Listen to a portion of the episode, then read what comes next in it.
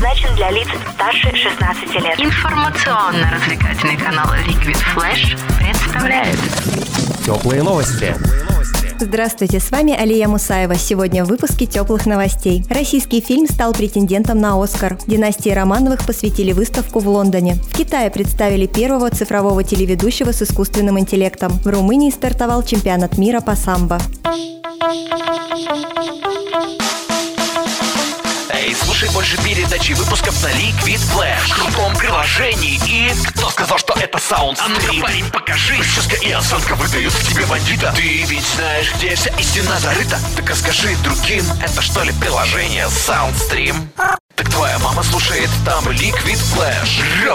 На сайте Американской академии киноискусств разместили список из ста шестидесяти шести кинокартин, претендующих на получение премии «Оскар» в номинации «Лучший документальный полнометражный фильм». В лонглисте значится российский фильм «Дорога» режиссера Дмитрия Калашникова. Картина представляет собой подборку записей автомобильных видеорегистраторов, запечатлевших различные ситуации, возникающие на дорогах России. Шорт-лист, в который войдут пятнадцать документальных фильмов, претендующих на кинопремию, будет объявлен семнадцатого декабря, а пятерка картин-номинантов будет названа двадцать второго января две тысячи девятнадцатого года. Напомним, это будет девяносто первая церемония вручения премии «Оскар», которая пройдет двадцать четвертого февраля в Лос-Анджелесе.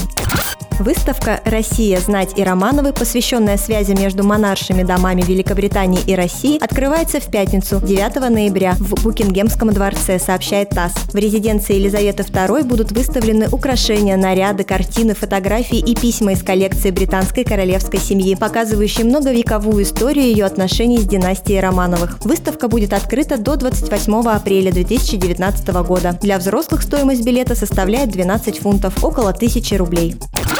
В Китае представили первого цифрового телеведущего с искусственным интеллектом. Как сообщило в четверг Центральное телевидение Китая, презентация состоялась на пятой Всемирной конференции по управлению интернетом в городе Учжэнь. Как пояснили разработчики, в программу загружается видео с живым человеком, после чего искусственный интеллект самостоятельно анализирует его мимику, манеру говорить, жесты, а также голос и эмоции. На основе этого видео создается цифровая модель, которую в виде голограммы можно использовать для создания телепередачи. Такие искусственные телеведущие Ведущие способны работать двадцать четыре часа в сутки и без выходных. Кроме того, голограмме не требуется гример, видео и звукооператор, другие сотрудники съемочной группы, а также гонорары, отпуск или медицинская страховка, что значительно снижает расходы на новостной контент.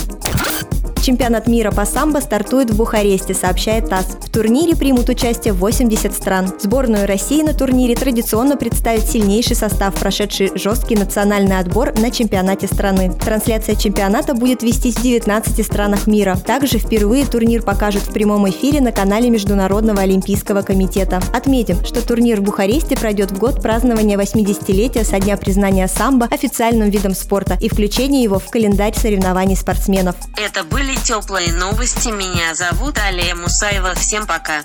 Радио Liquid Flash. Теплые новости.